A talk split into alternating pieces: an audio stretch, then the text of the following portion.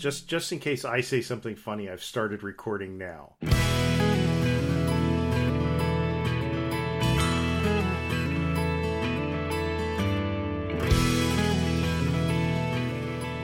Hello and welcome to JudgeCast. This is episode 290. I'm one of your hosts, Brian Prilliman, and I am joined this evening, afternoon, morning drive to work by the one and only Charles Feather. Hello, hello. Hello. And we are down a Sama again for this episode. And, dear listeners, uh, we are not going to have Sama for as a regular host for future episodes as well.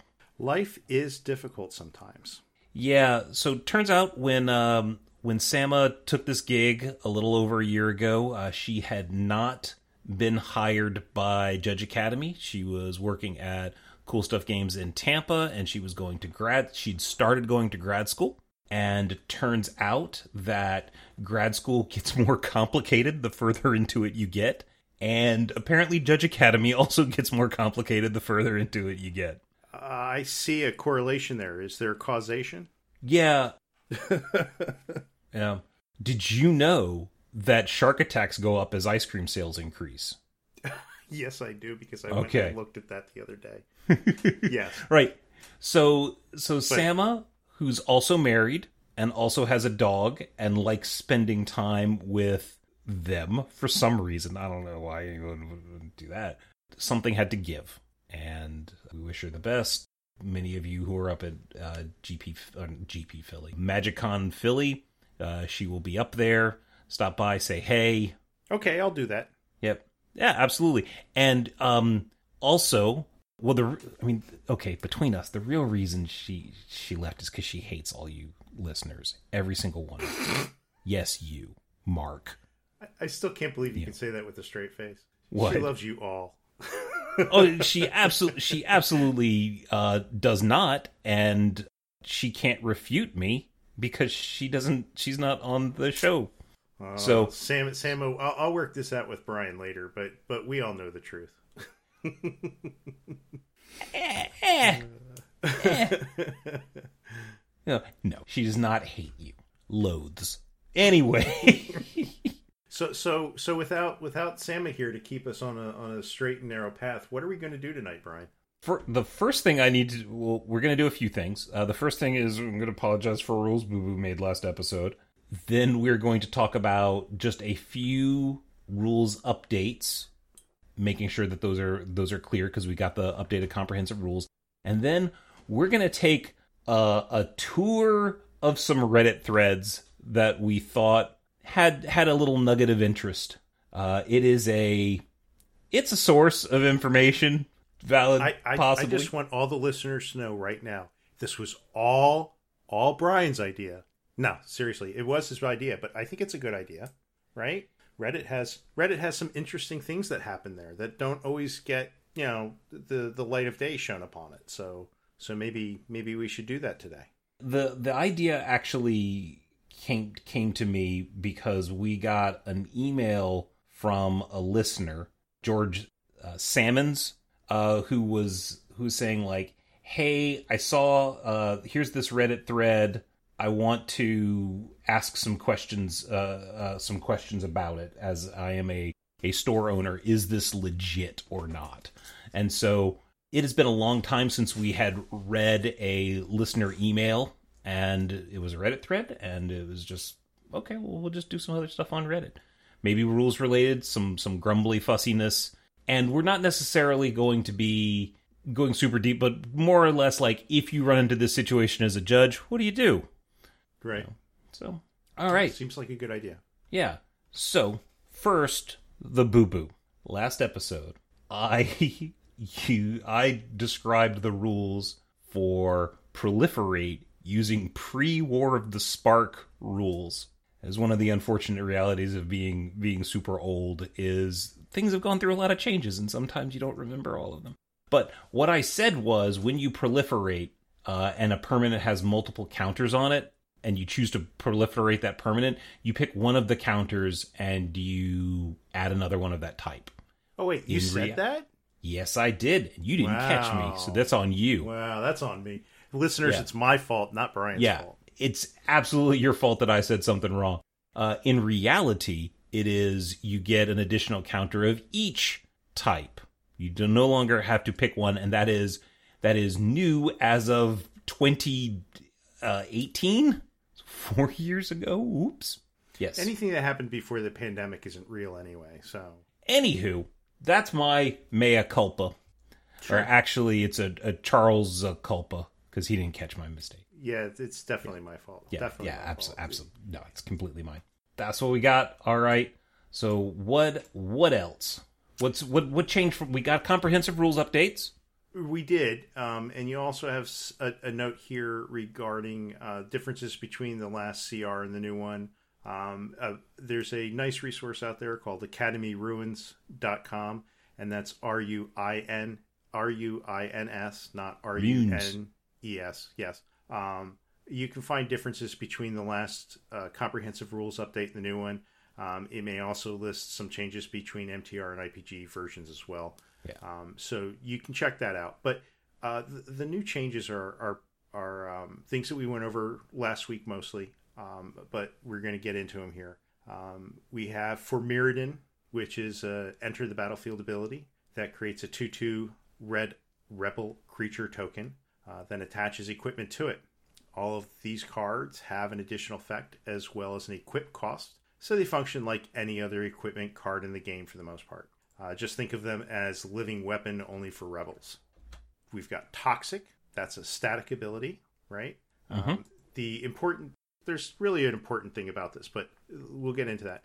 It's when players are dealt combat damage by creatures with Toxic, they're given poison counters in addition to damage, and that happens at the same time. So toxic stacks and happens simultaneously. So, for example, if you have three creatures that have toxic attacking and they're doing damage to the player, all three instances of toxic happen at the same time and as a collective effect. So, if uh, one of the card has toxic one, one has toxic two, one has toxic four, you're just issuing seven poison counters at one time, not one, then four, then two, or some other order, whatever you think is you know cool or neat. What, what, what the fad is today for ordering numbers, I, I don't know. and that combines so the, the, the actual rule that handles toxic what is it? it's in the 1 1 120.3 g. Okay? That's in the section of rules that talk about damage may have one or more of the following results. Okay? And it's in the same it's it's in a separate rule but you get your poison counters with toxic as the same time as you would get poison counters from infect. It's all considered one action. Right. so the the big thing is with something like Vorinclex, okay, that says um, if an opponent would get one or more counters, or if an opponent would put uh, one or more counters on a permanent or player instead, that opponent is not going to put in like half of one, half of two, and half of four for a total of three. It would be one, two, four, that's seven, and then half of that rounded down, um, which I guess also gets you three. Not a great example, but the point is, the point is, all all poison counters are being added as a single event. So you sum all it up from from toxic, you sum it all up from from infect, and you stick it on there. So it is not considered separate events. Now this is different from lifelink. Okay, there is a special rule in there that says uh, sources of lifelink are considered separate life gain events. There is no such rule for poison counters. Okay, so just like all the damage is one event, you're, you're taking, you know, you're not taking three and four and five damage from various creatures. You're taking, was that, three, three, four, you're taking 12 damage. Boom, 12 damage. You're getting seven poison counters. Blam, all at once. That's the important thing that we want to call out. Right. Okay. Uh, we have a, a new ruling on on auras. Uh, it's under 303.4G, and it deals with what happens to an aura if it's trying to enter a battlefield from another zone, and in the cases of no valid targets. Um, previously, this led to some awkwardness, especially if you were dealing with tokens. So, if the aura isn't allowed to attach to a permanent, it'll just end up back where it started, or if it was on the stack, you'd go to the graveyard. Uh, however, with tokens, that were auras. That was a little weird, right? Uh, so yeah, now but on a the- clar- clarification, the it- aura doesn't go clarification ruling, right? the, the aura doesn't go back to its current zone. It never leaves its current zone. yeah, it, if in the case of a token, it's simply not created. No, I'm, I'm saying. I'm saying like a normal a normal aura. Like Oh, if a oh. normal aura is in the graveyard and you're trying to put it onto the to the battlefield and it can't, it Right. doesn't start to go to the battlefield and then go back into the graveyard. It just straight up It never leaves the there. graveyard. Right, right, Yes. right. Uh, and in the case of a token aura, uh, if it has no legal targets, it's just simply not created. It just doesn't exist. The game never sees it. It's not there. The next one is acute. Yeah, I'm going to let you do this one because I didn't understand. They, they had a, a card that they were referencing with it, and I, I don't get why they were using it. Uh, what is this card? Tangleweave armor. Yeah, So here's the thing. So Tangleweave armor says equipped creature gets plus X plus X, where X is the greatest mana value among your commanders. Okay. What's Oh, got to okay. happen? I get it now. I now I yeah. All right. The the rule that they they made change uh 90903 says if an effect refers to a characteristic of your commander, it can find the appropriate player's commanders and see its characteristics and as modified by continuous effects and other rules in all zones including that player's library in hand. So before that rule, you couldn't you if the commander got tucked or got returned or bounced to someone's hand, uh, all of a sudden Tangleweave armor couldn't see what its man, what the commander's mana value was, right? So Yeah. this rule just kind of gives the game the ability to see that commander even if it gets stuck in the library. You know the the design behind the rules is not to make things confusing or difficult. The design behind the rules is to make the game function the way that you think it should function. And and this is this is one of those effective changes that do that. Yep, we want cards to do what they say. All right. Um, the last one we have is a change to Rule 315, or the addition of Rule 315. Uh, it's a new rule that references the battle's subtype. These aren't the battles that you're looking for. Move along, Stormtrooper. Move along. Yeah. There's really nothing about the rule right now. It just references it. Uh, we'll get an update probably with the next set. We'll see uh, when battles come out. Yep. All It's just a placeholder.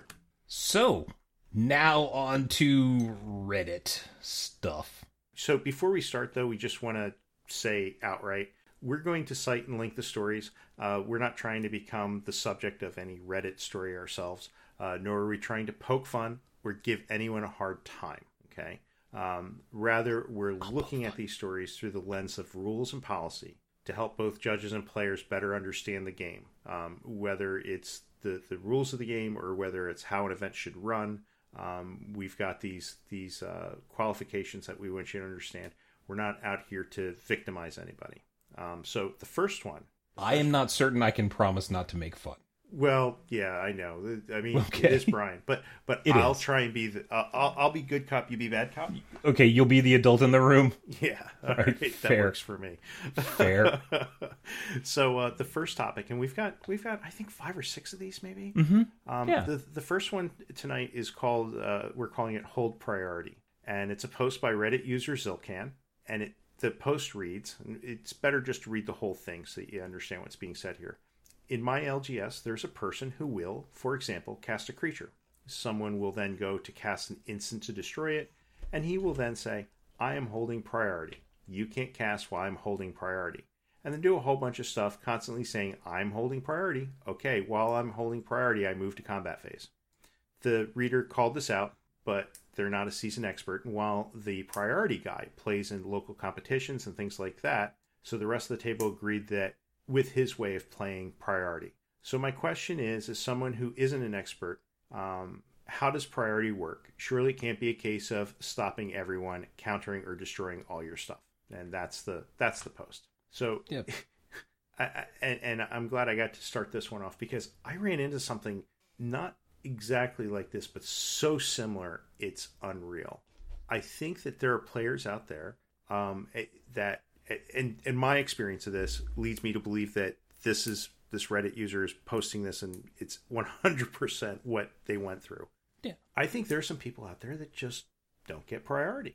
Wait, there's people out there that oh don't Don't get get, priority. get Just the topic understand. of priority as uh, I Yeah. was like, wait a minute, everybody gets priority. Yeah. So if you if you read the rules about priority, if you read them in a vacuum, all by yourself, it sounds like this magical mystical thing that allows you to control the entire pace of play at all times.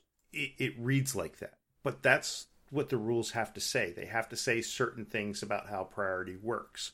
If you take it into the real environment and you play with it, um, you're actually at a at a table and you're playing with you know one or two or, or more opponents. Um, it doesn't work.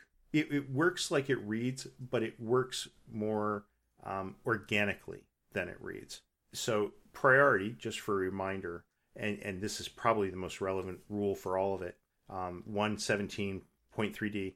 If a player has priority and chooses not to take any actions, that player passes if any mana is in the player's mana pool, they announce what mana is there, then the next player in turn order receives priority. That's really the relevant part that the person who's playing at this LGS probably needs to read and needs to have explained to them a little bit. They don't get to just retain priority indefinitely until until the end of the, the step or phase that they're in, and then just jump to the next phase. Right. How, however, here's actually the way I interpreted this because I, I had a slightly different interpretation. Okay. Yeah. I read it I read it as the person not necessarily being ignorant of the rules, but more thinking that they found a loophole. Okay, so so almost maybe right. possibly like deliberately misunderstanding priority in order to get an advantage because you absolutely do have priority like after you cast a spell uh, if you are active player and you cast a spell and that spell resolves you absolutely have priority mm-hmm. okay um However, what you can't really do is just kind of sit there and not do anything. And then if the opponent starts to try and do something, um, or you give some sort of indication that the game has advanced. So I guess I guess this is this is the way it works. If you cast a spell on the on your turn, yes, you have priority, and you can kind of sit there and think about what you're supposed to be doing. Okay. If the opponent is like, "Hey, I want to cast it. Can I cast an instant?" the person can say, no, no, no, I've still got priority. Okay. But what they can't do is you can't use the fact that you're holding priority to prevent your opponents from doing anything or to fish out information that they're going to do something. Okay. Right. For example, you you you want to move to combat and the opponent's like, "Okay, well then I'm going to cast this instant to destroy your creature." No, no, no, I'm holding priority. No, well you indicated that you wanted to move the game forward the opponent gets an opportunity to do something. Okay. Now, you can do something like, you know, a situation where this is legitimate. I play a planeswalker and my opponent wants to destroy it and they go to cast an instant. I can say, no, no, no, hold on. I have priority and I'm going to tick my planeswalker up. Now you can cast your instant in response to that if you want. But I but you can't prevent them from casting the instant and the situation, the quote, uh, if someone he plays a cast a creature, then someone goes to cast an instant or destroy it, he will say, "I'm holding priority, and you can't cast while I'm holding priority." That is a true statement. Okay, right. Then he will then do a whole bunch of stuff. Well, hold on now, because the second you do the first thing in that whole bunch of stuff, someone's going to get some priority. And constantly right. saying, "I'm holding priority." Okay, while holding priority, I move to combat phase because you priority does use, alternate back and forth. Yeah, you can't you can't use holding priority as a a thing to prevent your opponents from interacting with the game. Now, holding priority there there is a tournament shortcut, okay, that for FNMs and and for regular REL and competitive is if you cast a spell, you are assumed to be passing priority to your opponent unless you explicitly say I'm holding priority.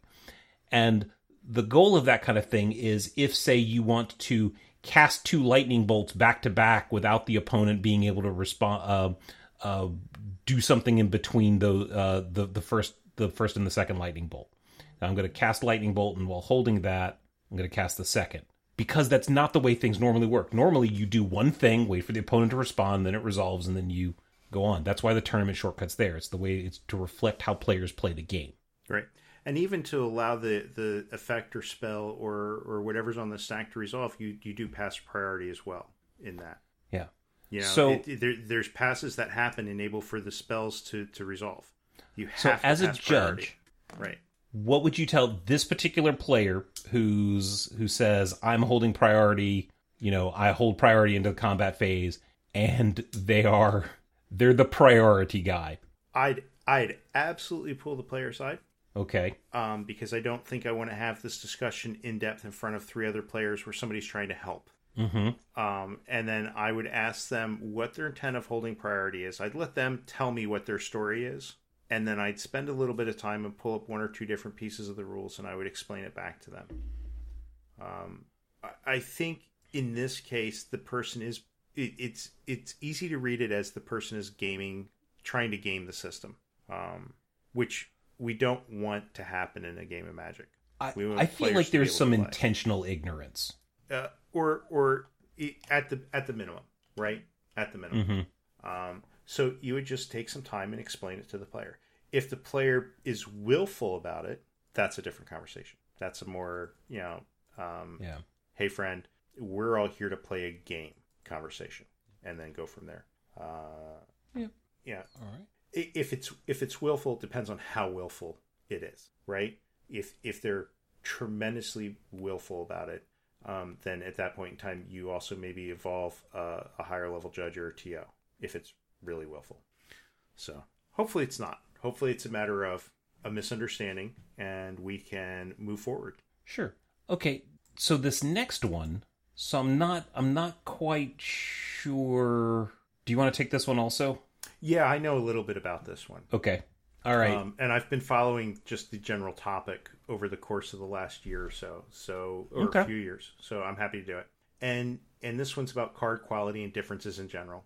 Uh, it was posted by Reddit user Chaotic Magic, I guess. Um, the, the post and image that they they uh, put up it shows three different cards. Um, it just shows the artwork top half of each card, and what's on the card is what looks like stippling or patterning on the art. Um, it's in the top half of the cards. It didn't actually result in, in any raised area of the card. Uh, it's just the the artwork came out a little a little mangled by the printer in some way, shape, or form. Um, it's not super common for cards to come out with misprints, despite what you would believe if you read uh, different rabbit holes in Yeah. the internet. Yeah, There's there's millions of cards, so even like a 0.001 percent rate is going to result in several thousand errors. Right. And if you follow the misprint groups and so forth, you would seem to think that the sky is falling because of that. Um, it's not a new problem. It's been around as long as I've opened packs, and I've only been opening packs 11 years, and I know that there were people collecting misprints way before I started playing. Mm-hmm. Um, you'll see things that range from what this player was talking about to uh, words that might be blurred, or some of the word printing might be like double printed or bold. Um, you'll see weird saturation issues where the color doesn't quite match from card to card. Um, there are other things that are um, intentional, such as the uh, the new borderless alt art cards in Phyrexia. Uh, those cards, if you line them up next to other cards and you look at the edges of the cards, the alt art cards, the ones that are white and black and borderless to the edge, um, are white on the edge in patterns. So you can literally, if the if the cards are being shuffled and they're not sleeved, you can literally pick out which cards are which. Um, I've also seen in this current set uh, issues with card cutting and sizes of cards between different packs. Um, I think it's between um, a particular printing style, either foil or not foil, um, and it may be between different printers. Um, where the cards themselves, if you line them up on, on edge, if you stack them up in a pile, um, and you feel around the edge, you'll feel that a couple of the cards might be slightly indented um, because the, the dimensions of the card is different. Um, sometimes uh, foil cards or cards from different printers also have a chance to be cuts. Uh, yeah, so disregard that. Um, and we're not even talking about foils. Okay, foils Yep. is a whole separate mishigash. Okay, it's a, it foils are. We know that there's a foil problem. Everybody understands that there's something of a printing problem with foils that can exist, and depending on what product you're talking about, depends upon how bad it can be. Here's what we're here to say: this is all normal. Um, players Uh, will talk about card quality, right? Uh, well, I'm gonna, I'm gonna. It it is normal, but I disagree that it should be. Okay, Like, I don't think I don't think we should accept it as normal. It is normal. We shouldn't accept it as normal. Right, but we have to work under the under the the materials that we're given, right? Yeah, I, I guess okay. I, I, so I coming can't I can't go and make I can't go and make Wizards print everything from one factory. Um, I can't go and make them no. um, um, have little elves at the end that that check the card tolerances and thicknesses and make sure that they're 100% Sure, perfect for sure. the full run. Now, as a, as a judge, absolutely, I have to. We have to deal with the cards as they exist in the real world. Yes. As a player, as someone who buys the product, I can absolutely at wizards and and and express frustration. Yeah. I, I don't want to take away from the fact that people are mad about it. Yeah, Right? Um, because but- I'm I'm buying flat cardboard and you're giving me not flat cardboard. Sure. Um, it- but I guess here's the really, really big picture point of view about this. This issue exists. It is. It has become standard practice to sleeve a deck. Just sleeve your deck. We talk about sleeve playable. It's it's no longer a punchline. Um, it's the de facto standard. There is going to be micro differences. If you get a, if you get, there are a couple pro players out there, and I'm not going to name names, but there are a couple pro players that can hold two cards in each hand, okay? And they're both in sleeves, and they can tell you which one's a foil and which one's not because of the thickness or the feel of the card, even through the sleeve, okay? Um, sleeves, though, help smooth things over and make things better. Um, They it- it reduce things- they reduce the likelihood of being able to tell. yeah, Um, Yeah. Now, one other thing that I want to uh, mention, not just with foils warping and stuff like that, but also because there is an issue with quality and cards can be lightly, you know, printed lightly or with stippling, you know, some sort of stippling pattern or something like that. That doesn't mean that the cards are fake no, Okay. right, right that's the big thing like you Right. can you can walk and see a card and be like that card looks washed out looks fake and nah it came out of a pack that way so unless you're busting out your jeweler's loupe and looking for the red dots in the green dot on the back of the card you know just be aware that you know maybe your ability to tell fake cards uh might not be as great as you think with respect to print quality. Yeah, like i've i've been holding there there've been times that i've been holding cards and i could swear that they were fake but i opened them out of a pack and i'm feeling it. I'm like this feels wrong. Well, we went through a, a small period of time there where they changed the the the preser- preservation or, or some kind of um, outer layer of the of the cards, and, and they were absolutely you, you'd pick one up and you'd be like, "What the heck is this? This is this is not Yeah. right." and uh, the same card printed at different printers will have different look and feel as well Yes, so yes. so The oversea the oversea printers they come out sometimes feeling a little glossier. Yeah. I would probably err on the side like if someone's got a card that's kind of questionable, I'd probably err on the side that it's it's legit. Okay. Unless I know. And when I say I know, it's like I'm sure than 95%. Yeah, I, I'm Right. trying to remember. I think it was a one of the GP New Jersey's um, a whole batch of product that was being used for for ODEs for on demand events. Um, as players were opening them, they would they would you know raise their hand and, and say judge, and, and we'd go over and we'd take a look, and there's some kind of a roller mark on. Um, I would say out of out of the product, like one in every ten or fifteen packs had three or four cards with roller marks on them. Um, the roller marks you couldn't actually feel through a sleeve at all, and you could you couldn't even really feel them on the card if you were handling the card for the most part. Um, but they were highly apparent. You you couldn't you couldn't get away from them. Um, and we we had a little mini meeting and and took a really good look at some of the cards, and we just said, hey, you know, play on, please, just sleeve them up. That's uh, that's uh, the card quality issue, and we're going to see that in various forms. Um, we don't need to go into you know the the ten other Reddit posts that happened in a week about about something about a card quality issue. Um, it's it's a common common common topic, and the best solution is to make sure you're sleeving. If you're sleeving for competitive, please. Side note: don't use light colored sleeves unless you've tested them before. Um, some white, pink, yellow, orange sleeves are translucent, just slightly. Um, and if you can see through the other side, um, that's not a good. All right. So the next topic is, or the next Reddit post uh, is the question is Are MDFC placeholder cards proxies? And so the Reddit thread says this this was called brought to our attention again by uh, George Salmons, uh, but it was posted by Senrai uh, two weeks ago. It says I recently had a bizarre experience at an LGS that I was going to for the first time. In my decks, I use those blank placeholder cards you get in packs of sets that contain MDFCs like the newest Zendikar, Strixhaven, or Kaldheim, etc. I have the actual cards with me that that represent, and I pull them out when I play the placeholder cards. I just don't want to be frequently flipping them around in their sleeves. Okay, I've never had any issue with using them before. They're literally official WotC game pieces, aren't they? But this most recent time was different. I was playing in a relatively casual commander night, small buy in with small prize pool.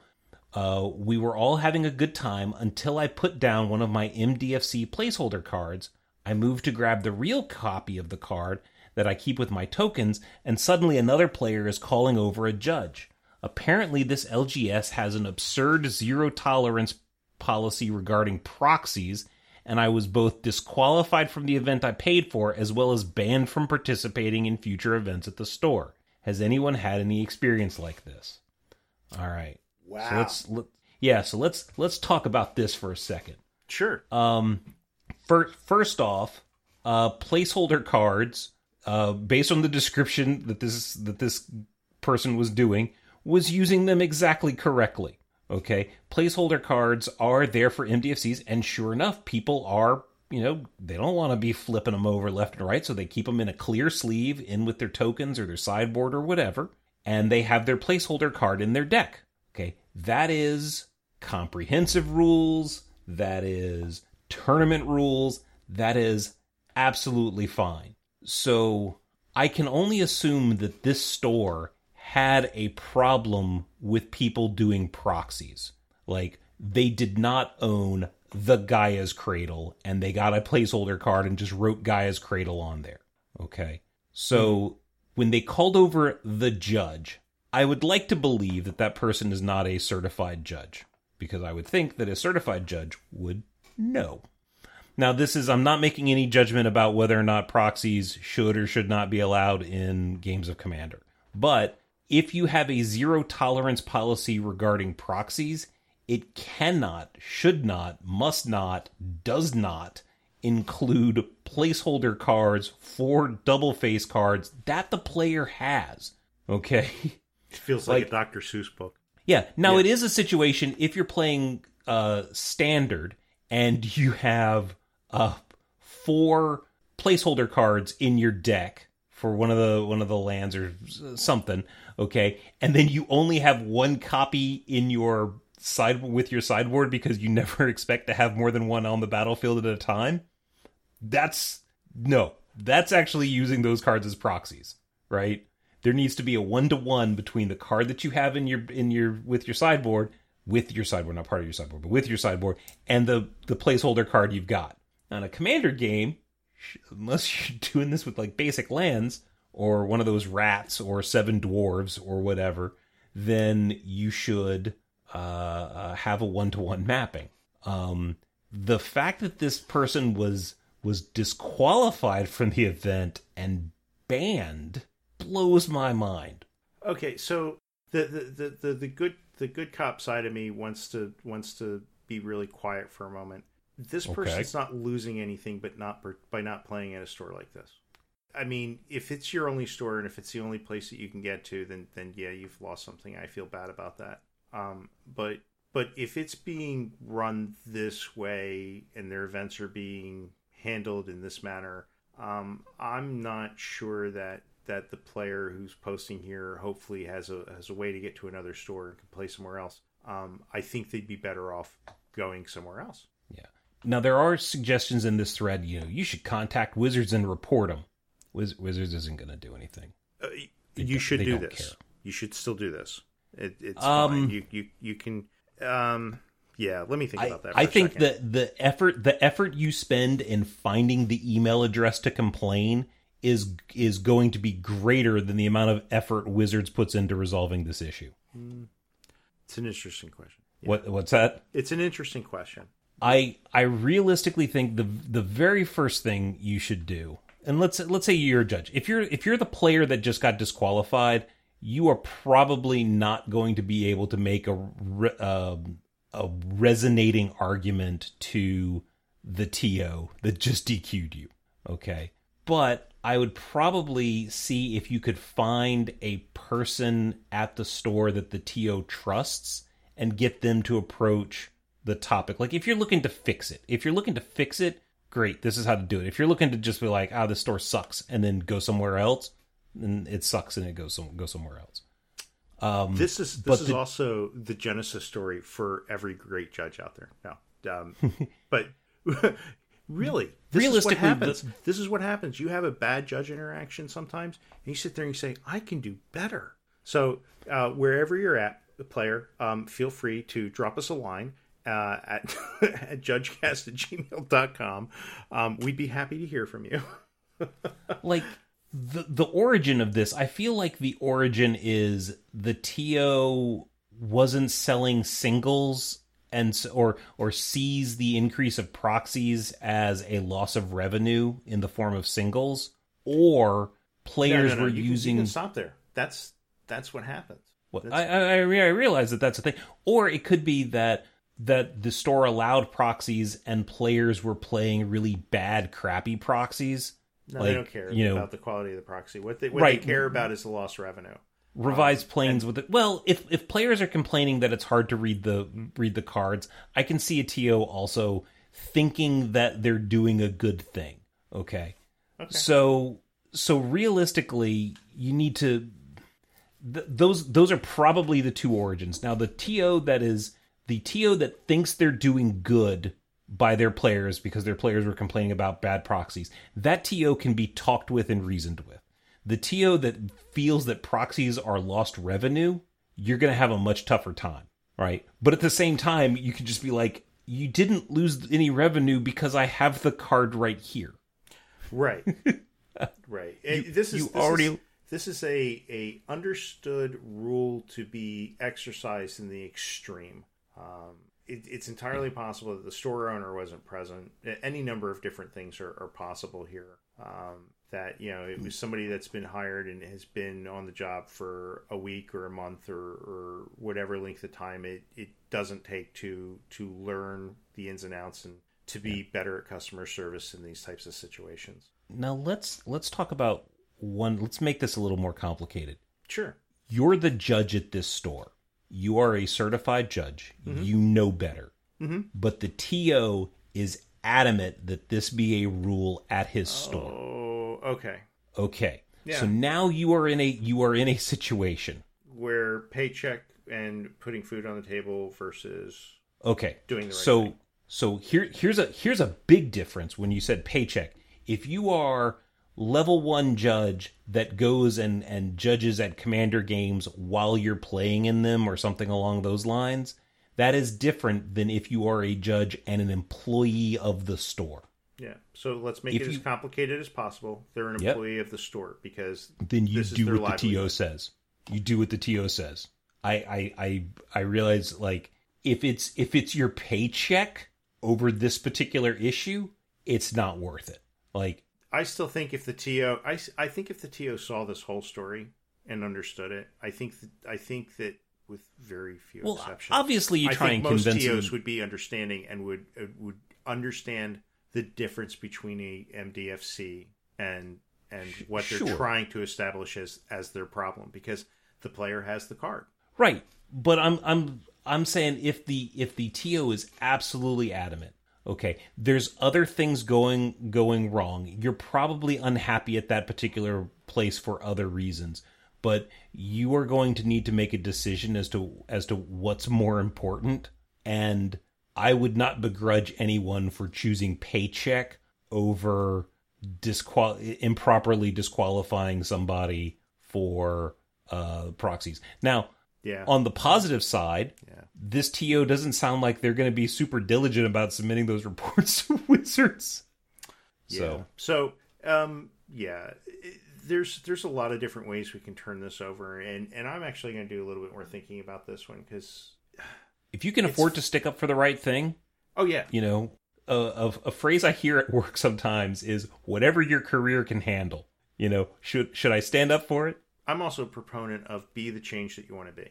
Um, if you can continue to engage with whoever creates this rule in your workplace, um, and and talk to them about it and work with them about it, and if you really want that change, um, go for it. You know, maybe maybe you can affect positive changes because any change you make in this regard, in, in a situation like this, is going to uh, result in an, in a better play experience for the people that come to the store.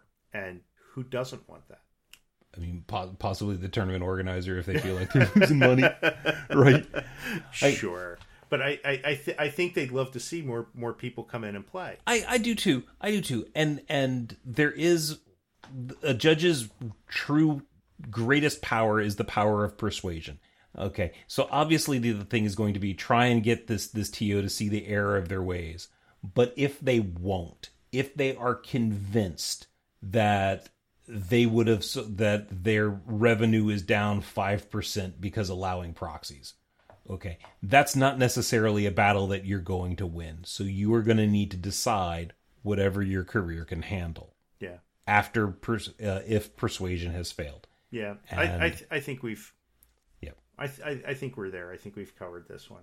Um, Okay. If if you want to talk to us about it, let us know because I I think it's an interesting interesting dilemma, and I think that there are more sides to be heard about it. All right, what's what is next? So we have kind of a a, a wide ranging topic one, um, and it's important because uh, not everybody knows what to do in these cases. And the general question is how to prepare for your first Magic convention, and it was posted by Reddit user Arthur underscore Reed. And uh, Brian's idea was to cover it as two different perspectives, uh, for as that as a player and that as a judge, and then in the end we have a list that basically applies to to both groups. Yeah. So this could be an entire episode all to itself, but we're going to try and it has been. it has was been. it? Was it?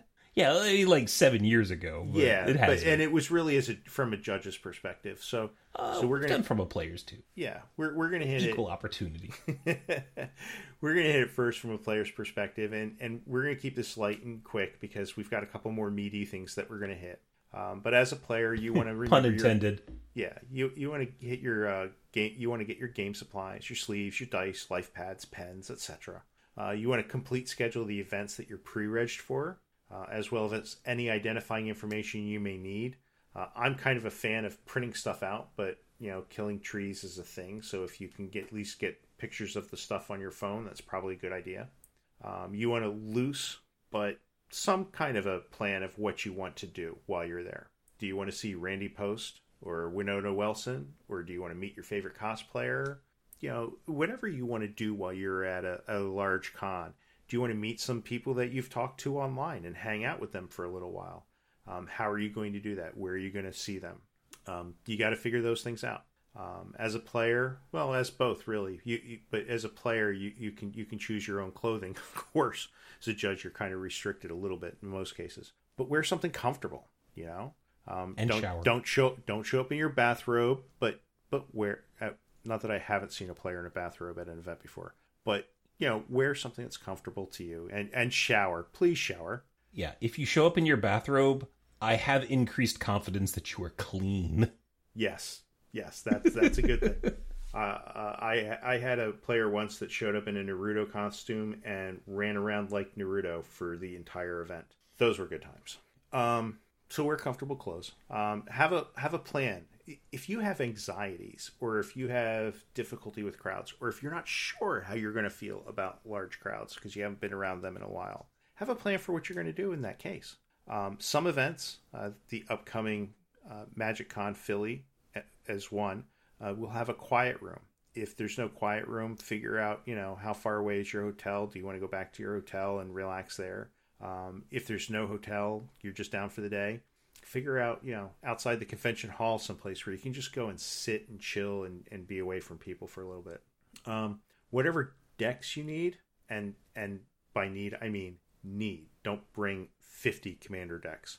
You want to make sure that you're bringing those, right? You want to make sure that your sleeves are up to date. You've got your tokens and, Well, and let's and- on on the decks that you need. Yeah. The the reason for this is, yeah, granted, you're not going to bring 20 decks because you're not going to play more than like 4 or 5.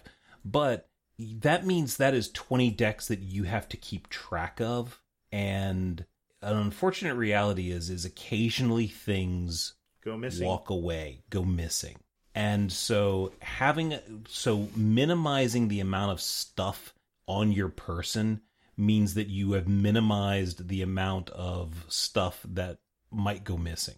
If you're bringing a lot of stuff, have a strategy of like how to keep track of it. It could be as simple as I keep it in my bag and when I sit, I put the um the shoulder strap of my bag like I lift my chair up and just stick the shoulder strap of my bag through it Right. or I stick my backpack or, or I stick my leg through the strap, you know, something Right. along those lines. But or, or you or you step on it or or whatever something where you're aware of where your where your things are that are important to you and it sucks to say keep that in the forefront of your mind, but it can simply like the number of times that I've just walked up to a table and seen like a note a binder. And and have a plan for the and this kind of extends to guidelines for the event.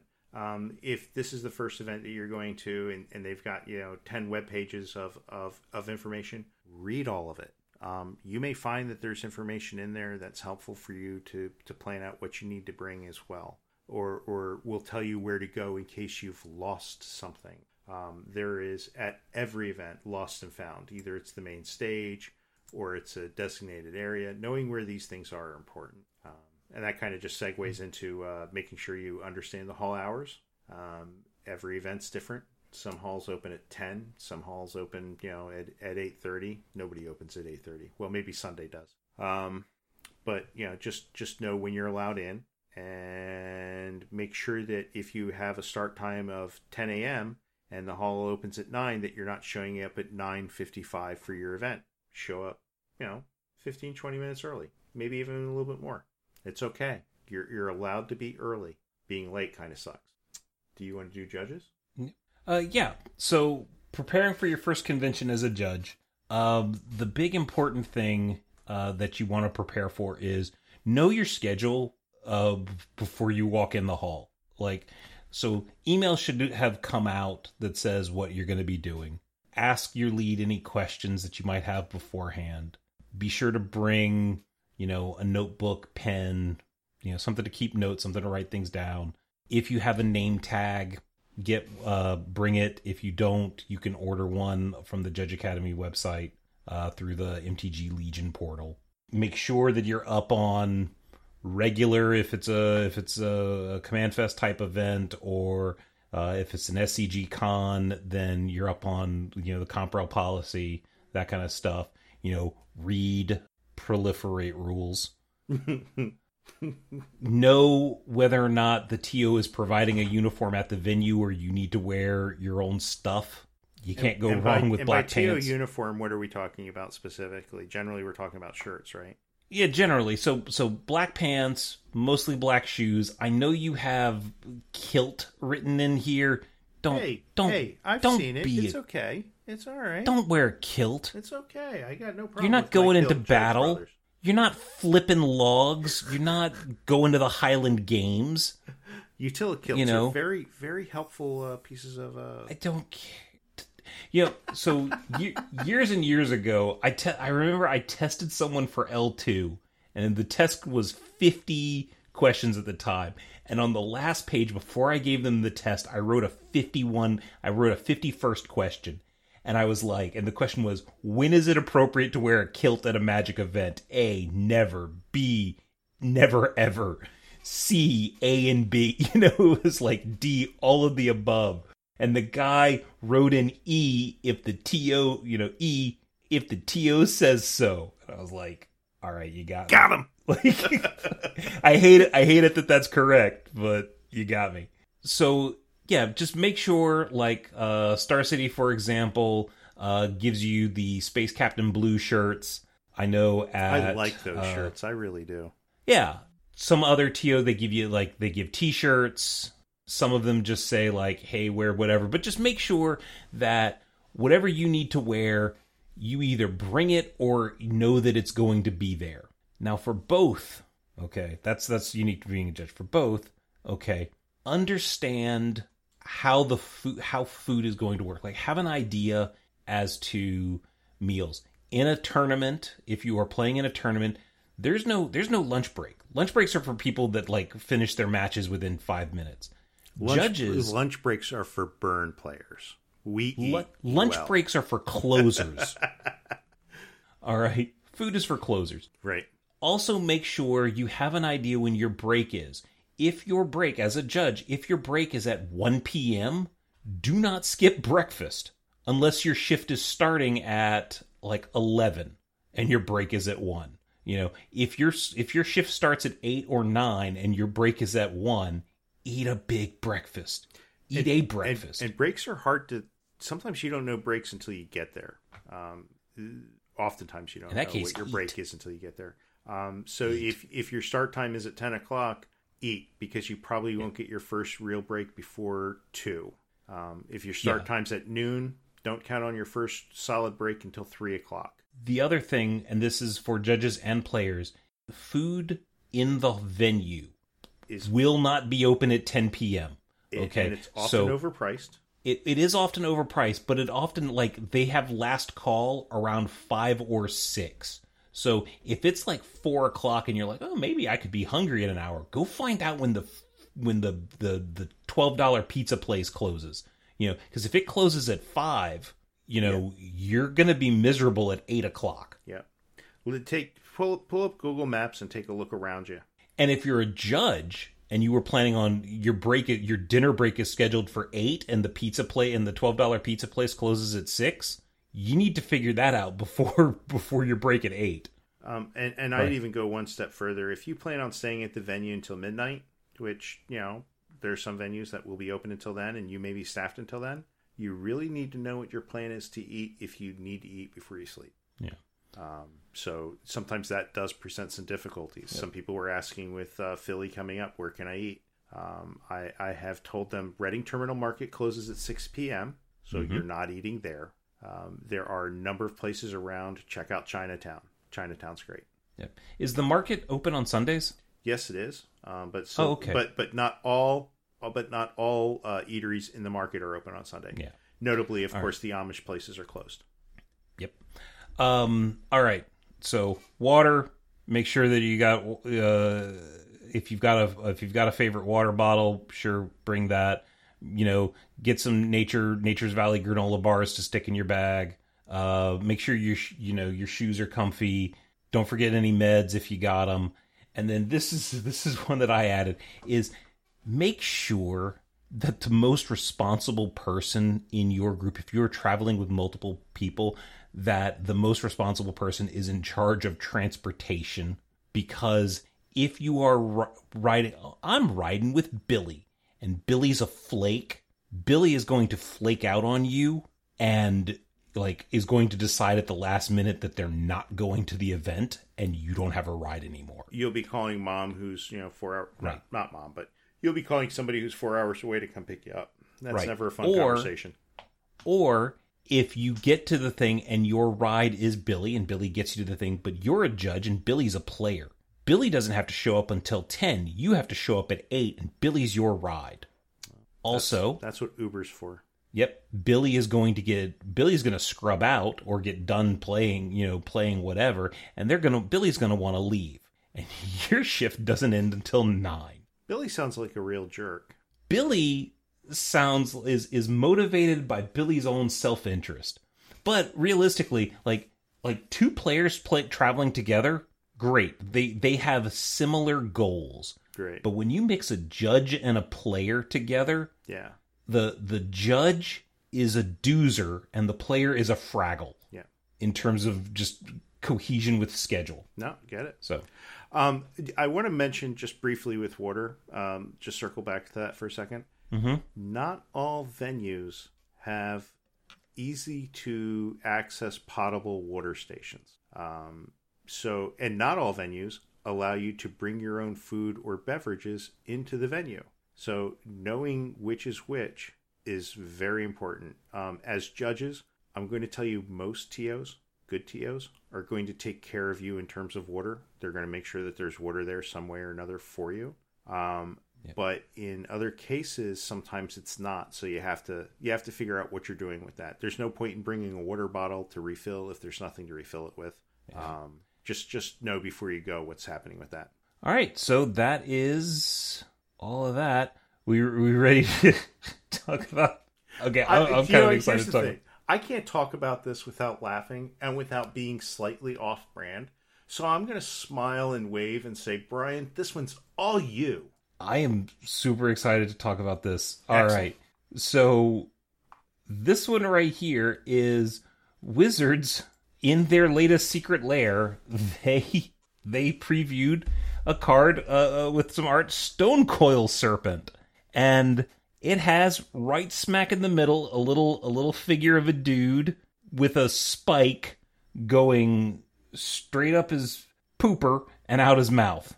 All right, and it is a uh, a naked dude, uh, anatomically correct ish, um, and so I'm trying to figure out uh, what to say and still keep the clean tag for iTunes, but um, so this is not necessarily we're gonna we're gonna segue into alt and into a talk to alters, but Wizards has modified the card and basically said like, okay, this isn't gonna be the final printing, and they've removed the little the little dude. And when I say the little dude is is anatomically correct, he's he's got a little he's got a little something something down there.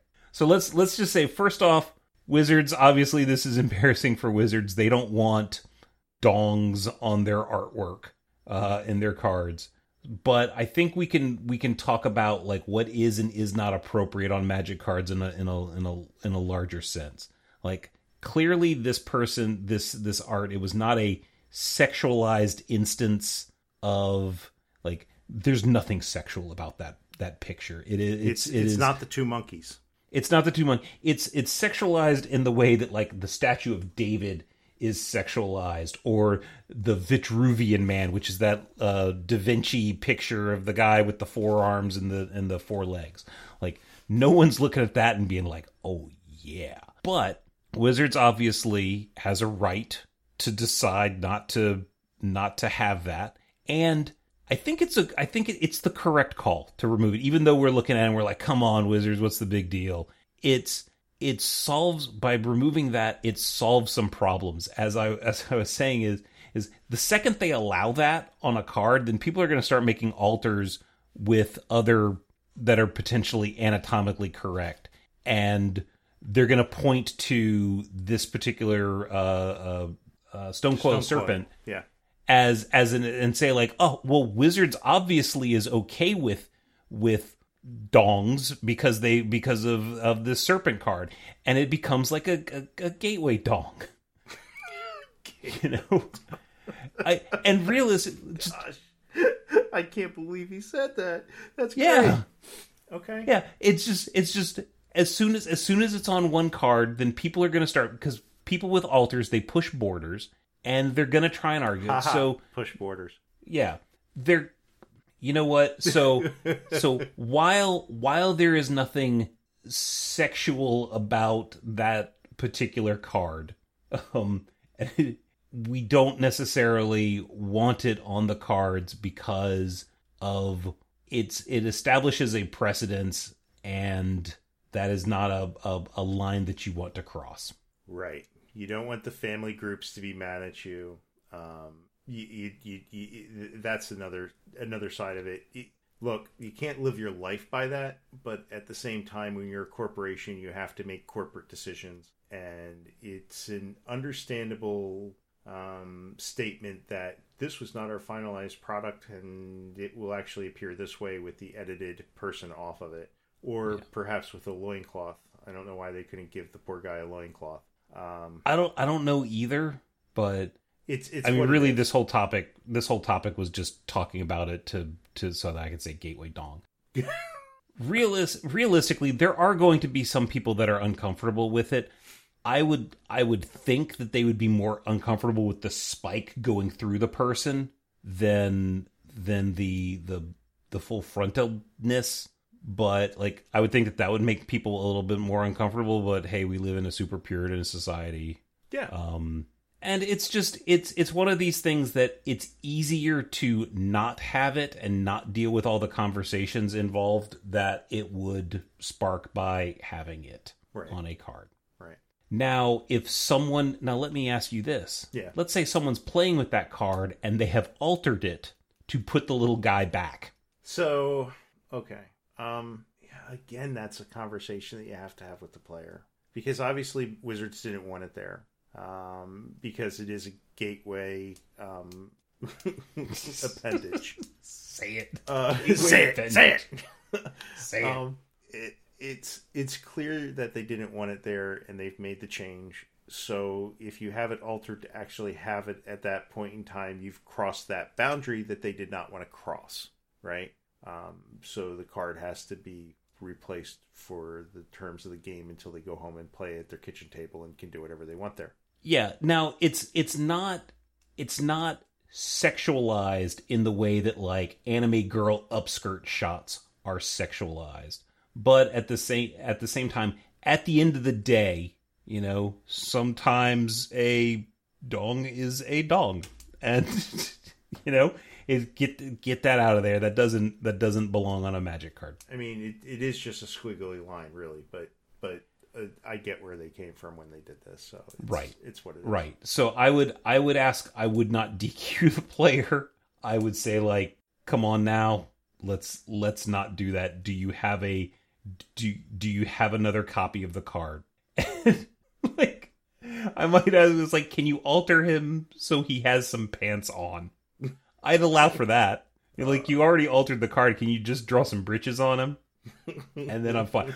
Or or I'd settle for the black censored box, like put a black box and write censored on it. Just just write bleep across it. You know, I would be I would be fine with that. bleep. I would be fine with that. I would not be fine with it if it was on camera at a big event, but at an F and M, I think I'd be fine with that. Yeah, it, that gets into the comfort level question of whether or not somebody's actually offended by it. But it, so, topic five is just a general topic. Um, we've got a couple of different posts about it. Um, one of which is a, is a link to the Reddit post, and then one of which is the link to the Business Insider article that discusses it. And and I've written down as the topic heading "Magic is expensive, yo," um, and it's true.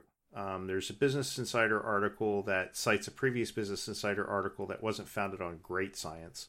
Um, but the truth is, is that Magic as a product um, has diversified a tremendous amount in the last five years. Um, it's gone through unprecedented growth. Um, it has become more expensive as a collector to play. So I would ahead. I would actually argue that it hasn't diversified. It's it's actually coalesced. There's more cards printed per year each year than the previous year. It's not diversified. That's not diversification. Okay, what's what's happened is is they've printed a lot of products, but they're all commander products. Commander decks are for commander. Standard is for commander. The double masters is for commander. The uh, commander legends is for commander. Like they they argue uh, game nights where you get the five the five decks. What do they do? They stick a they put commander reprints in there and they make the headliner of every deck a commander.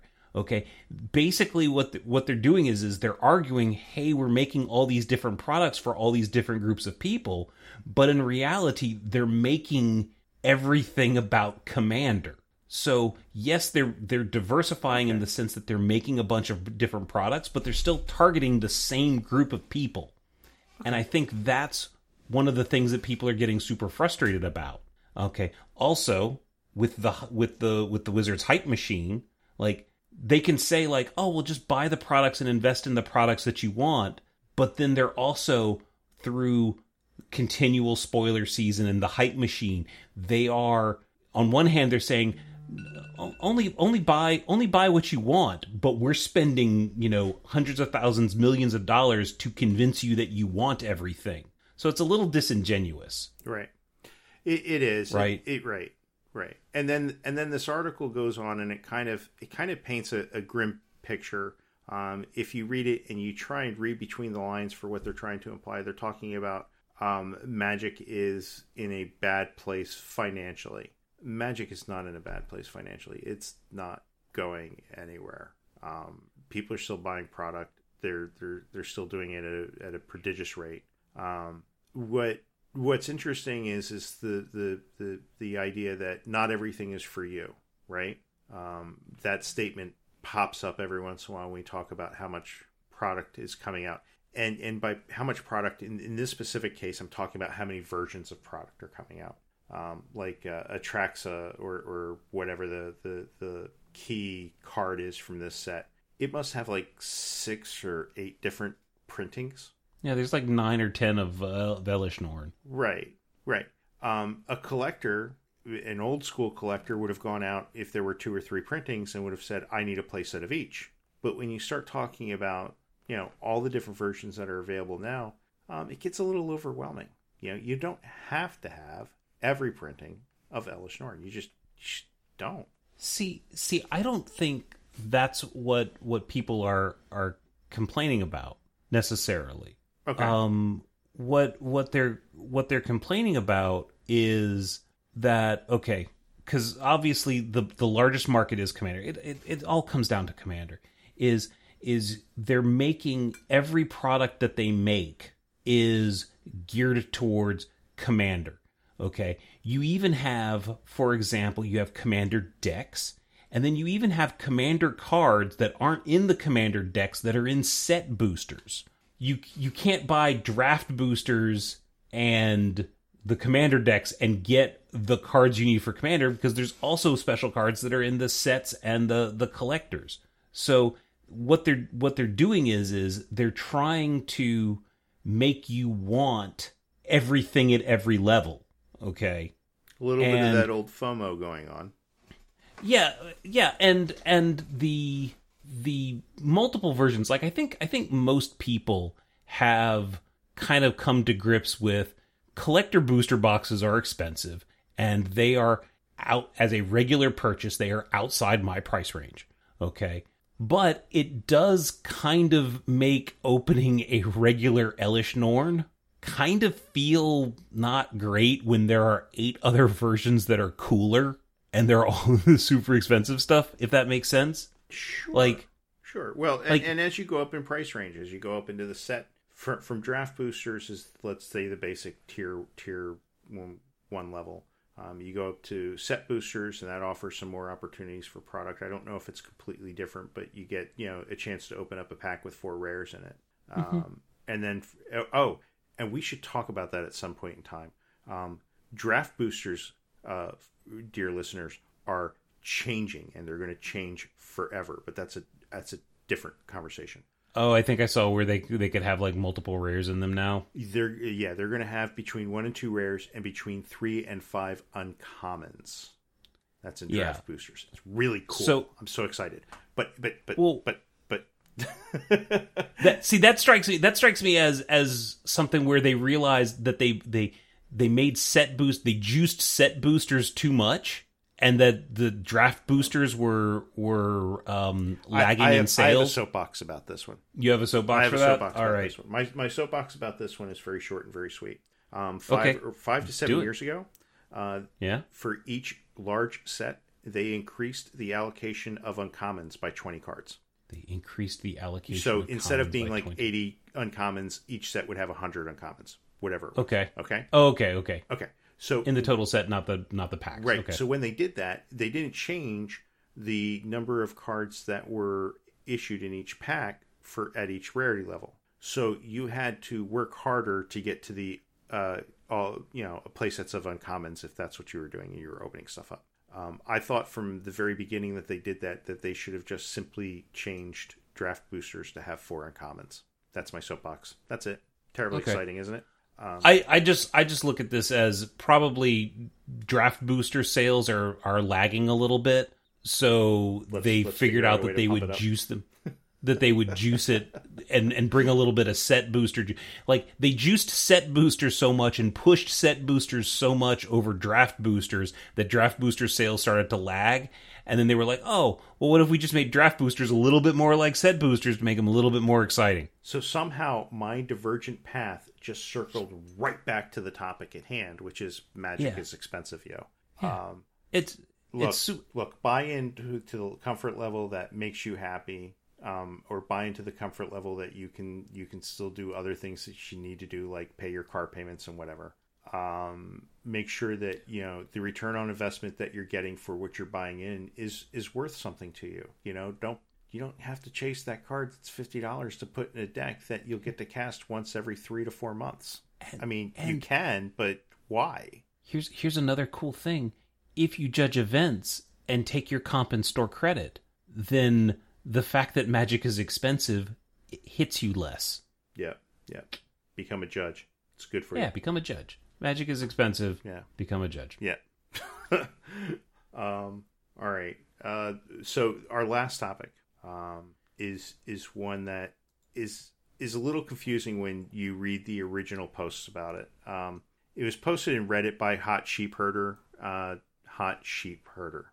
Great name. 24, Mhm. tw- uh, 2924. Um, but I didn't see it there first. That's where that's where Brian saw it. I saw it on Twitter first, and it's surrounds a judge call at SCG Indy. And I'm going to give the basic setup based upon my rereading the original Twitter post um, several times. And and please note, we only have one side on this story. Yeah. Player A, uh, there. This is a, a modern event. Player A loses game one. Um, they present lethal for game two. Uh, they they have the kill card. They show it to the the opponent, and uh, the opponent scoops. Both players start desideboarding and have a chat. At the end of the chat, player A submits the results 2-0 in their favor, and player B, um, as they're leaving and checking their phone, realizes that a mistake has been made, and both call a judge. Yeah. Now, uh, as an aside here, in the write up, player A, after believing that they won a game, sees their opponent, player B, start desideboarding. Yeah, And and and they're talking according for to them- bit. right? they shortcutted that to match must be over. I must. Have I won. just won a game, right. so therefore I must have won the match. Right. So yeah. So at the crux of this of this event is three items. One, there's confusion by both players about how many games were played and the results. Okay. Two, player A was using a boogie board. Um, if you're not familiar with a boogie board, a boogie board is an LCD writing device. Um, it's a little screen where you write the write the things on the screen, and then you press a button, and it wipes the entire screen. So player A was using a boogie board and wiping results between games. So there's limited record to reference. Uh, we only have Yeah. maybe player B's life totals and game. Okay, game let's stuff. let's let's back up one more- one more point of clarification. So player A submitted the results as 2-0 in their favor. Yep. Player B when checking their phone sees, "Hey, no that result is wrong." And the player goes, "Oh, right, you won a game. The first game it should be 2-1." right. And was like, "No, I won." Yeah. Yeah. And that's That that's, where things the- got really sideways. well, no, I mean things went sideways well before that, but Right. that's when that's when a judge got called. Right. So player B seems to remember a completely different ending to game two, um, a- a- as well. And and as things come out through the the judge investigation and so forth, it, it seems like player B um, has a has a totally different recollection of what game two was. Um, So a judge is called, and a ruling is made by the judge, and the decision is that players are tied and need to move to game three. F- for reasons that I don't fully understand, it's appealed by both players, uh, and the, and then the head judge gets called. Um, it's applied by it's it's definitely appealed by the the player who's writing the story and telling it to us because they want to understand the logic behind how and this is what they said behind how the decision was made that um, there was a, a, a game won by each of them and that they need to play a third game. Yeah. What happens next is it's just interesting. The, the head judge first upholds the, the original ruling. Uh, there's more conversation. The story at this point takes a turn as player B starts to get vocal about player A, calling them a liar, so on. Mm-hmm. Um, player A has some emotional distress in in a revealed and shared um, anxiety attack. Um, it's after some more discussion between judges that happens, you know, somehow well off camera, as it were. Um, the match is ruled in favor of player B, and Yep. we weren't there. We don't know why. It's hard to know. Um, but since player A had no permanent record of matches, um, Yeah. that that does not benefit them in in, in their their claims about So- where they're at. the the argument that I, I I think I saw somewhere was that both players since both players agreed that the match was over there had there there is no you basically are undoing the the end of the match but what one of the things that I want to caveat on this side of the story we're telling we're telling One side. a, or we're summarizing one side of the story. Yeah. and in this particular story and this is one of the things that makes that makes uh, uh, judge situations like this that go public so difficult is there are three sides to this story. There's player a player b and then the judge side. And we're only given uh, if for the babylon 5 fans there's there's three you know understanding is a three-edged sword kind of thing. Yeah, um yeah. Or or or, or the the more um, familiar colloquialism is in any story between two people. There's uh, story A, story B, and then there's the truth.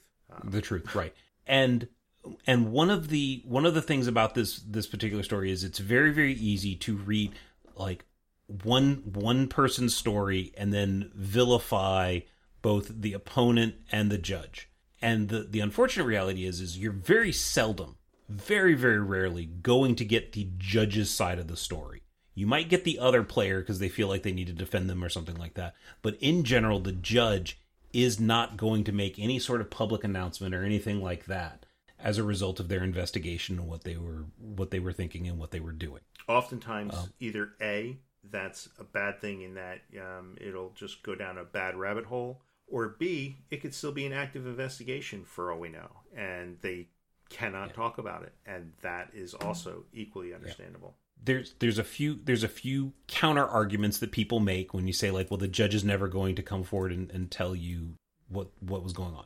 First off, and this is something that both players and judges need to understand, you are not entitled to that information. Yep. You might want it, you might want it, you might twist yourself up into logic knots and saying, well, as a member of the community, I deserve to know X, Y, X, Y, and Z if there's a cheater in my community. And the the answer is is still you are not entitled to that information. You might want it. And, and believe me, yeah, and, and believe me, Brian and I, when we were talking about this, didn't even go down there. Um, it's it's not something that helps us in talking about the situation. Right. The the other the other argument a lot of times is also well I want to know because isn't how a judge conv- conducted an investigation something that that we should all all know um a lot of times people want to know this information not to learn but to Monday morning quarterback like the learning comes about through conferences, through discussions. It's not going to come from a Twitter post, okay?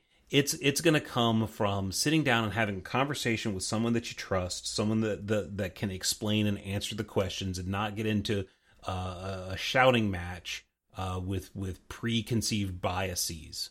All right, so now let's let's talk about because because a lot of things went wrong. Like just the setup is they played two games like from the person they played two games and they oopsied forgot that they didn't actually play a third game. Then they entered the results wrong even based on the incorrect assumption. They made an incorrect assumption about the game state. Then they recorded the wrong match based on that incorrect. So they were like doubly incorrect. And then the the other opponent remembered the end of the game differently. Okay so there's it's it's Mickey Mouse time even before the judge judge gets called. Lots of lots of things have uh, uh, have gone wrong, and this is even just in one side of the story, right? Right. And and you know, um, before going on air, I did do a search. I tried to find um, what the other side is, just from a player perspective. Um, I tried to see if there was something out there, and I don't see it. I didn't find it. Doesn't mean it doesn't exist. Um, it just means that we only have the benefit of one side of the story for this. Um, so what we want to talk about, I guess, is really almost really from a player perspective, um, what we'd like to see players doing more of. Yeah. But because we're talking about it from that perspective, we're trying to educate judges as well. Because judges may be asked about a situation like this at Friday Night Magic, or may come across something similar. And uh, if we share these tips, then then hopefully we're helping um, you build your community better and and prevent things like this from happening. Yep. All right. So So the the first one is having your life total be persistent in some way, shape, or form until the until you leave the match, the physical area. And and that includes like you you you've got a note in here that says boogie boards and the like are okay at regular, but they lack permanence. I would say that once you confirm the once you confirm the match results with the opponent, then you can clear out your boogie board just fine. Yeah, yeah, and if you use a larger boogie board, you can probably keep multiple games on it. Um, if you use Yeah. a really really small one, um, that's basically good for one game running total. Sometimes you have to wipe it halfway through. Um, that's that's not as good. Don't. And I'll I'll be honest, like I've even played in a pre-release and finished game 2 and thought I won the match and was like, "Okay, guess we're done." And the opponent's like, "No, no, no, we still got to play one Oh, more we- game." We've all been there. We've all been there. Uh, Yeah. I, I use a boogie board, and I used to not do that. So what I do now is, is when I lose a match or when I win a match, the, uh, when I Mm-hmm. lose a game or win a game, when I clear my board and I rewrite names at the top, I write a W next to whoever won that match, and that way I'm a game, and I'm I'm keeping a running total through the through the process. Who won the last one? Boogie boards aren't great.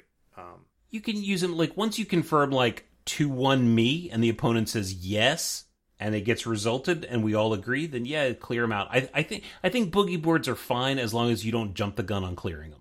I think though, as you get further along in Magic and as you start to play more um, and play at higher level or more competitive events, I think probably you need to make a transition to paper. Uh, Paper has certain advantages that boogie boards will never give you. One is is that you can go back and look back at your matches through the course of a day and kind of get a better picture for how you're performing and why you're making certain decisions. But that's a whole different show. Not not if you pull that piece of paper off your life pad, crumple it up, and stick it in the table tent. Yes. Well, I mean that's also an option. Yeah. Okay. All right. Yeah. Uh, so the second thing is is to make sure that everyone's in clear agreement about the status of your current game, um, from life totals and and so on. Uh, when you win, it's okay to say, "Okay, that's game one in my favor. Do you want to be on the play?" Um, that type of language will help establish uh, where the advantage is at the time um, and and what your opponent wants to do, and it's also cordial. Uh, it, when you win the game by showing them the win con, um, as happened in this case, instead of them outright conceding, um, be clear that you are presenting le- lethal and ask your opponent if they have a way out. Um, even if they're all tapped out and they have no cards in hand, you need to ask them if they have a way out. And that way it's clear between the two of you who is winning that game. We've all heard of the horror stories of, of players that, that mutual belief they've they've reached the end of the game and they both believe that they've won it um, and it's they they start to prematurely scoop up the game and there's no way to recreate things at that point so be be clear be concise and and, and share with your uh, opponent what you believe to be happening Then, uh, when submitting companion uh, the result via companion, it's generally a good idea to confirm with the opponent.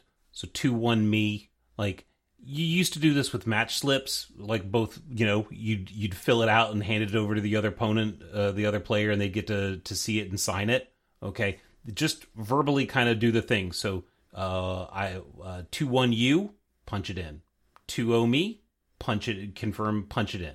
Um, and in now in this particular case, I don't necessarily know if that would have solved the problem because the the the the specific problem, but it definitely reduces the likelihood of problems that can arise. Yeah, in, in this case, it may have allowed cooler heads to prevail, and, and I'd like to think this just briefly by allowing the two players to talk about the match that they just had, um, Yeah. and maybe they, maybe the- they maybe they figure out, oh wait, we still have one more game to play. If if that's what actually happened, It it sounds like they had a disagreement as to how the game ended and like with one player calling the other one a liar. yeah, Like that's that's uh, that's potentially a problem. Like I would say, if they're playing a third game, that a judge needs to sit on that match and just make sure that they're civil to each other. Yeah, that's a Um, that's a good closing thought on that. But the the big the big thing the, the reason why we wanted to talk about this was not only to just give you some tips as to what to do to prevent uh, protect yourself, but also this reading the scenario. It's messy. It's extremely messy. Oh, it took me three And- reads to get it right, right, and that's from one perspective. Yeah. Now, one of the things to remember is whenever someone goes public, when they tell a story, they are going to tell a story that benefits them. Now, I'm not saying that they lie or anything like that, but everything that they tell is going to be from their story, and their actions are going to be well thought out and well rationalized and well justified because the person who's describing it has access to those thoughts. Whereas the actions of the other player are they don't make any sense. They're random. There's there's nothing behind them because they don't have access to that particular information. So anytime you get one side of the story, you need to understand that there is an, another side and a player can not be lying but also wrong. Okay. Again, not saying this was not a part of an investigation uh, that that we have any insight or any any privy into. But what we're saying is is it's very difficult to draw conclusions from only one side of a story, Exactly. and you need to realize that you're not going to get the other side. That's that's why an investigation, when you sit down at that table and you start to talk to people and things are a little confusing, um, first thing you want to do is separate players for a little bit. Um, try and and work through the individual stories to find that that thread of truth that exists between them, um, and build your own narrative. Yep. All right. Wow. It's it's stuff stuff like this is tough. Like real realistically, we t- we talk about like judges. The worst thing that can happen is ending up on a Reddit thread, right? Yeah, you never want to be the story of the week. No, but it, it it's sounds like it was more targeted at the the other person, the opponent, which we don't necessarily have information about that other person No, no. The, or, the, or their side of the to, story. to, to close out because we we tried to give a very factual statement about what we understood it to be so that we're we're um, being clear with you um, the player a was very kind to all of the responding judges uh, they did not call them out or say that they did anything untoward or wrong um, they did you know they they they just basically I think they wanted to get their story out there so that they weren't called. Maybe that's what it is. Maybe they Uh. just didn't want to be called something or, or be the bad person. I don't know. No, I think I. I think they they felt wronged and they wanted to to go public with uh, with uh, with that, Yeah, which is fine. yeah. Um, and and real realistically, like I don't know. Okay, this is this is Brian's personal opinion time. Like I I have no idea what was going. Like re- reading just the one side, I do not envy that judge because if if this side is is as the the level of lunacy that it seems, I gotta imagine that the other side is just as nuts right? And then you, so you're just given two, you know, like wacky situations, and you're just and none of it makes sense. Yeah. and you got to Yeah. noodle out. Yeah, and and, and Monday morning port quarterbacking is an expression we used here um, earlier. It's easy to sit there and say, "Oh yeah, I know what I would have done in that situation." But when you're presented with it real time and there's emotions and and and people are just mm, upset with each other or confused, And there's a timer. there's the anxiety attack that happened in the middle of it. Uh, these are all things that add to the pressure, and at all times, there's a clock on the wall that is ticking upwards, and you have to resolve the situation in a reasonable amount of time so that if the players have to play another game, they've got the time to do so. Yeah, I can see this this call easily getting like a 15 20 minute extension. Oh yeah, no, this this Right. Well, yeah, you know, it, it's hard to call because we weren't there, but we've heard you know countless stories that that have this level of uh, investigation that happened, and, and they always turn out to be you know minimum of twelve to fifteen minute investigation. It was probably twenty or twenty five. Could have been. Um, one one other one other thing uh, on why you aren't necessarily going to get the uh, like the judge's statement Yeah. is uh, guess what if you make a if you make a statement if you disqualify like let's say you disqualify somebody for cheating and the player comes in and says like I didn't do this kind of stuff and you go in and you make a public statement where it's like no this person was totally a cheater they did x y x y z you are opening yourself up to liable Yeah. Whatever Like- down the road. Yeah. yeah, like like I'm not necessarily saying that you're gonna get sued or what you did was was liable, but someone might think it enough liable to start a process against you. Okay. Also, if the judge comes out, I mean, like a lot of times the judge keeps quiet and we don't talk about investigations to protect the players involved. Okay. Because a judge coming out and making a statement as to, nah, this player did XYZ can have a very negative perception on uh, influence on that player. And so we, we don't make public statements to protect ourselves, to protect the players involved. Yeah. And You, Yeah. you know what? Back in the um, history of JudgeCast, there's an episode that you did with Jared Silva, and it was so good that you actually reran it at one point in time uh, as your uh, post of the week.